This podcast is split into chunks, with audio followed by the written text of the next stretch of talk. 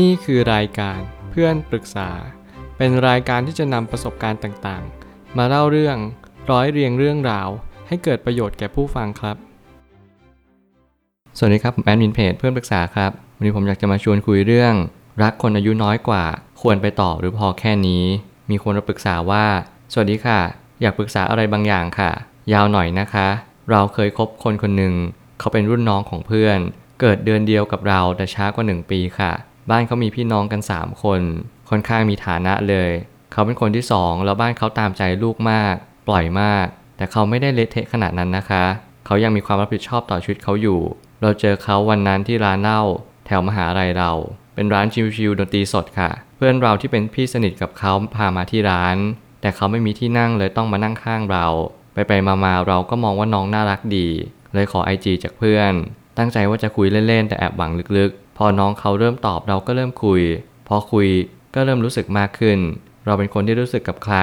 แล้วจะรู้สึกมากๆ อยากดูแลเขามากๆ คุยได้สักพักก็ตกลงคบกัน เขาเป็นคนที่ขี้หึงขี้ห่วงมากๆ งี่เง่าบางเรื่อง เช่น เราชอบนั่งเล่นห้องเพื่อนแล้วกลับห้องดึก ก็ชอบงอนเราที่ไม่มีเวลาให้เขา ไปไหนก็ต้องบอกตลอด ออกจากห้องลงลิฟต์ขึ้นแท็กซี่ ตอนนั่งรถคือเหวี่ยงเลยค่ะ ใครไปส่งเราบ้าง แล้วก็ชอบมาย้ำว่าเรานั่งแท็กซี่จริง ๆ เราทะเลาะกันบ่อยมากค่ะ แต่จะทะเลาะเพราะความไม่เข้าใจกันมากกว่า เรื่องที่ทะเลาะก็จะเป็นเรื่องเล็กๆน้อยๆสำหรับเรา แต่อาจจะเป็นเรื่องใหญ่สำหรับเขา เพราะช่วงมปลายเขาออกมาติว อาวุธยื่นมหาลัย ประมาณว่าชีวิตก็จะวนเวียนกับการเรียนแบบนี้ค่ะ เลยน่าจะเจอโลกภายนอกน้อย เข้าสังคมน้อยด้วย เขาขี้เล่นขี้เตาะผู้หญิงนะคะ แถมเที่ยวย่านทองหล่อบ่อย เพื่อนผู้หญิงเยอะ ผู้หญิงก็เข้าหาเยอะด้วย เราก็ไม่เคยห้ามเพราะนิสัยผู้ชายแหละ แค่บ่นๆแกล้ง อยากไปไหนให้เขาไปตลอด บางทีเพื่อนไปทองหล่อเขาไม่อยากไป แต่เราอยากให้เขาไป เพราะเห็นว่าเรียนอย่างเดียว ติวอย่างเดียวมันก็ดูเครียด อยากให้เขาพักผ่อนบ้าง แล้วเขาก็เป็นคนใจร้อนใช้ได้เลยค่ะ เวลาไม่พอใจอะไรก็จะเหวี่ยงทุกอย่าง มีพานบ้างตอนเวลาพ่อแม่บ่นก็มาพานใส่เราต่อ เวลาทะเลาะกันก็ชอบใช้คำพูดแรงๆ แบบพูดไม่คิด เราเสียความรู้สึกนะ แต่คิดว่าสักวันพอเขาเข้ามหาลัยเขาเจอโลกภายนอกเจอสังคม มันจะทำให้เขาค่อยๆ เอาตัวเองออกมาจากกรอบของตัวเอง แล้วเปิดใจรับฟังอะไรหลายๆอย่างมากขึ้น แต่ตอนนี้เลิกกันแล้วค่ะ เรื่องเกิดจากวันนั้น เราให้เพื่อนผู้ชายที่มหาลัยไปส่งที่หอค่ะ หอเราเป็นหอหญิงอยู่แล้ว เรื่องขึ้นห้องนี่ไม่ต้องนึกถึงเลย ตอนจะกลับเลยทักไปบอกเขาว่า กลับกับคนนี้นะ รู้จักกันตั้งแต่ช่วงปรับพื้นฐาน รวมๆที่รู้จักเพื่อนคนนี้ ก็มีนาปีที่แล้ว เพื่อนๆเราคนอื่นที่เขารู้จักก็รู้จักเพื่อนที่จะไปส่งคนนี้นะคะ พอถึงตึกจอดรถ เราถ่ายรูปไปให้เขา แต่เหมือนเขาจะหงุดหงิดนะคะ เราเลยถามไปว่าให้ลงไหม เดี๋ยวกลับแท็กซี่ก็ได้ พอย้ำอีกรอบ เขาก็บอกว่าไม่ต้องทั้งสองรอบค่ะ พอกลับมาที่หอ เขาก็มีงอนงอนเรา บอกว่าเราไม่ผิดอะไรนะ เพราะถือว่าบอกแล้วถามแล้ว สักพักก็ดีขึ้นมาค่ะ แต่ก่อนหน้านี้เพื่อนคนนั้นที่มาส่ง ทักมาบอกว่าอย่าไปบอกใครนะ เดี๋ยวแฟนมึงรู้แฟนมึงจะโกรธ แล้วเราก็ลบแชทไป แต่ลืมลบในการแจ้งเตือน แล้ววันนั้นแฟนก็มาหาเราที่คอนโดค่ะ เราอยู่ที่ห้องสมุดข้างล่าง แล้วเราก็ใส่หูฟังอีกข้างให้เขาฟังเพลงค่ะ สักพักเขาก็หยิบมือถือเรามาเช็ค สักพักเขาลุกขึ้นเก็บของแล้วก็ลุกไปเลย แต่ก่อนเดินไปเขาวางบัตรจอดรถไว้ให้เราเอาไปสแตมป์ค่ะ สักพักเราก็เลยลุกไปห้อง แล้วสแตมป์ให้ เราลงมาสูบบุหรี่ แล้วทักไปว่าอยู่ไหนจะเอาบัตรจอดรถไปให้ เขาบอกว่าอยู่ร้านข้าว เราเลยเดินไป พอถึงที่นั่นเราก็เดินออกมาเลยค่ะ ไม่หันกลับไปมองเลย เพราะโกรธที่เขาไม่เปิดใจฟัง ไม่คิดจะฟังเราบ้างเลย ต่อมาเราก็เลยเดินขึ้นห้อง สักพักเขาก็ทักมาว่ากลับแล้วนะ ตอนนั้นเราร้องไห้เลยค่ะ แล้วบอกว่าให้เขากลับบ้านดีๆนะ ค่อยๆขับรถด้วย สักพักเขาก็ทักมาว่าเลิกกันเถอะ แล้วให้เหตุผลประมาณว่าทำแบบนี้เหมือนไล่กันทางอ้อมเลยนะนี่บ้านเธอไม่ใช่บ้านเขานะ เหมือนไล่กันเลยอะ่ะ เขาไม่เคยทำแบบนี้ใส่เธอเลยนะ แล้วก็ไม่เคยมีใครทำแบบนี้กับเขาด้วย แล้วก็ไม่เคยมีใครทำกับเขาแบบนี้ด้วย มันเกินไป รับไม่ได้ประมาณนี้ค่ะ แล้วเหมือนรอบนี้ที่เลิกกันเขาจะไม่กลับมาจริง ๆ แล้ว เราเลยทักไปบอกความรู้สึกเราไปส่วนหนึ่ง เพื่อขอโทษเขา ว่าการที่อยู่กับเขามันดีกว่า จริง ๆ ไม่อยากให้อะไรที่มันมีอยู่ทุกวันมันหายไป เขาบอกว่าไม่รู้จะทำยังไง มันเสียความรู้สึกไปแล้ว กลับไปไม่รู้จะเหมือนเดิมไหมเราเลยถามไปว่างั้นกลับมาคบกันแล้วลองคุยกันแบบใช้เหตุผลมากขึ้นใจเย็นๆกว่านี้ดีไหม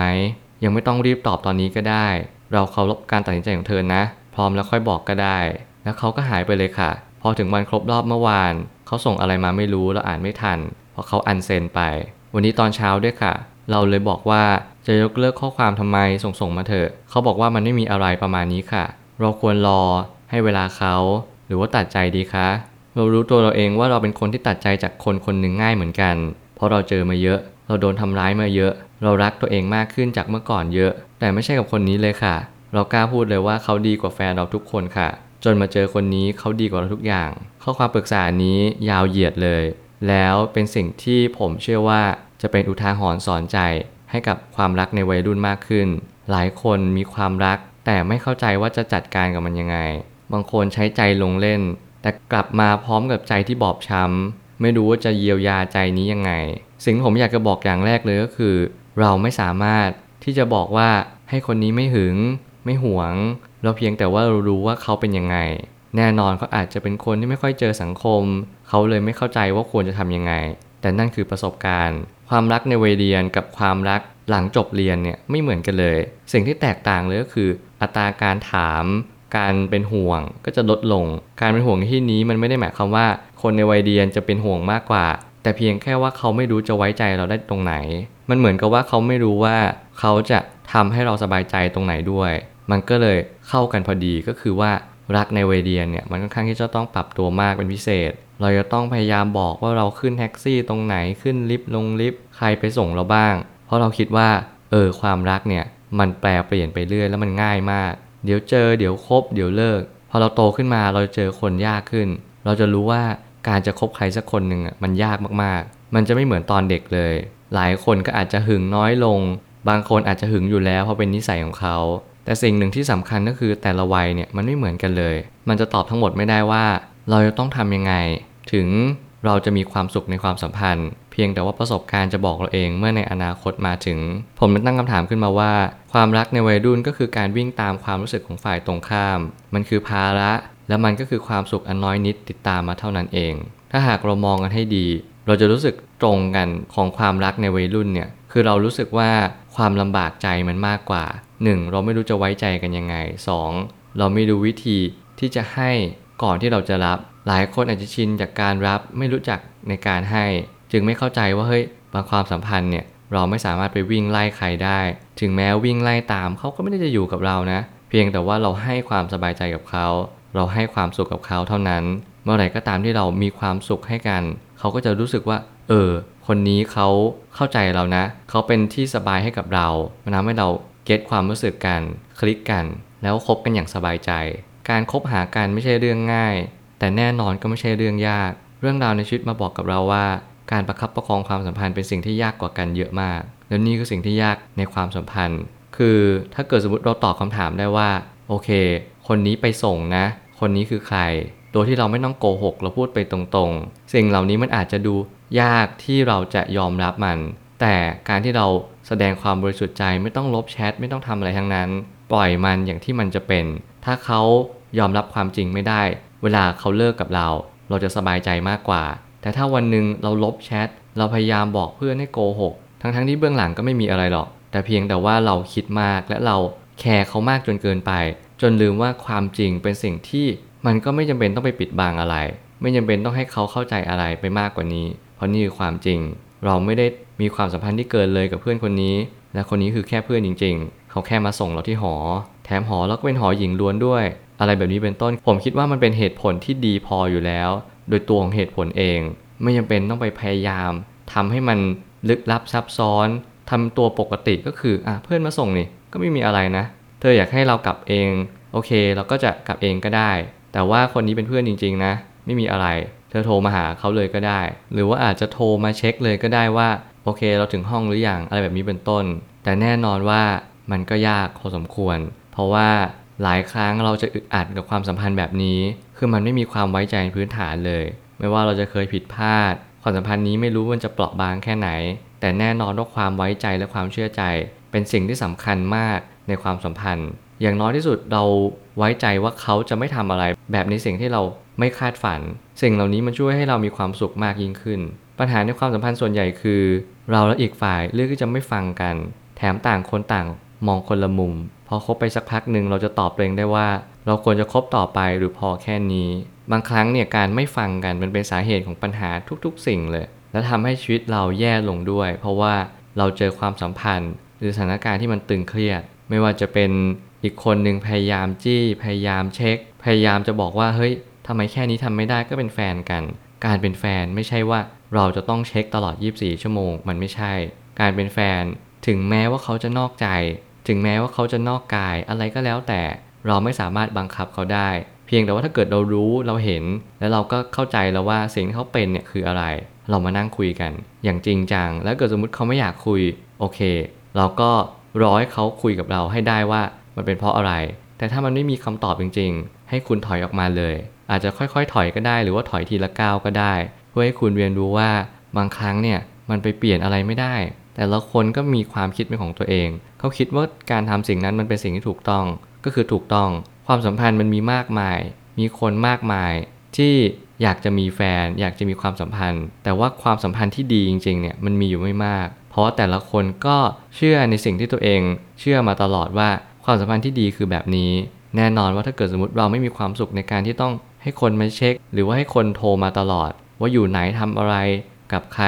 คุณจำเป็นต้อง move on จากความสัมพันธ์นี้ อย่าพยายามเปลี่ยนเขา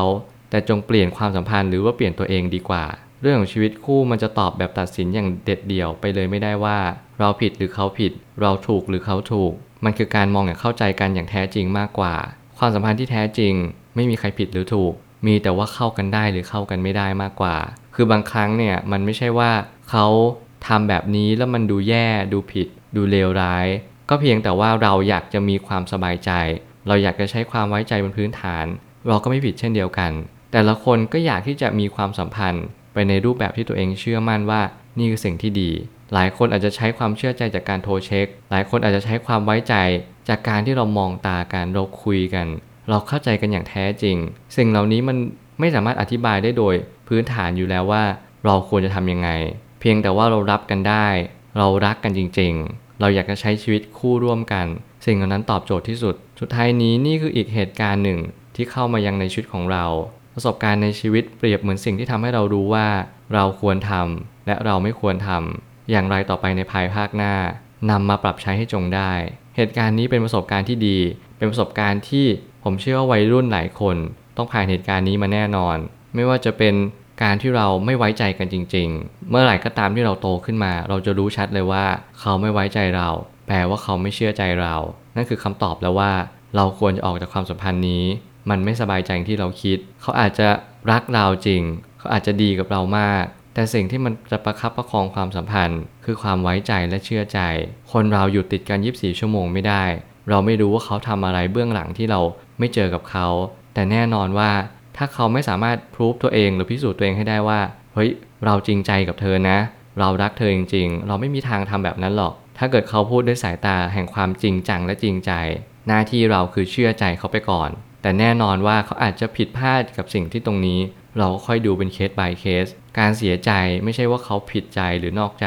การเสียใจแท้จริงคือเราไปยึดว่า เขาจะต้องไม่ทำแบบสิ่งที่เราไม่คาดฝัน หรือไม่คาดคิดอย่างเด็ดขาด ซึ่งถ้าเกิดเราเข้าใจชีวิต เข้าใจมนุษย์ และเข้าใจจิตใจของคน เราทุกคนอาจจะผิดพลาด เราทุกคนอาจจะไม่ผิดพลาด ขึ้นอยู่กับแต่ละคนและแต่ละสถานการณ์ อยากให้เข้าใจตรงนี้ก่อน ก่อนที่จะเริ่มต้นความสัมพันธ์ เพราะการที่เรารักใครคนหนึ่งเราไม่สามารถบังคับเขาได้ร้อยเปอร์เซ็นต์ผมเชื่อว่าทุกปัญหาย่อมมีทางออกเสมอ ขอบคุณครับ รวมถึงคุณสามารถแชร์ประสบการณ์ ผ่านทาง Facebook Twitter และ YouTube และอย่าลืมติด Hashtag เพื่อนปรึกษาหรือ f r ร e n d Talk ด้วยนะครับ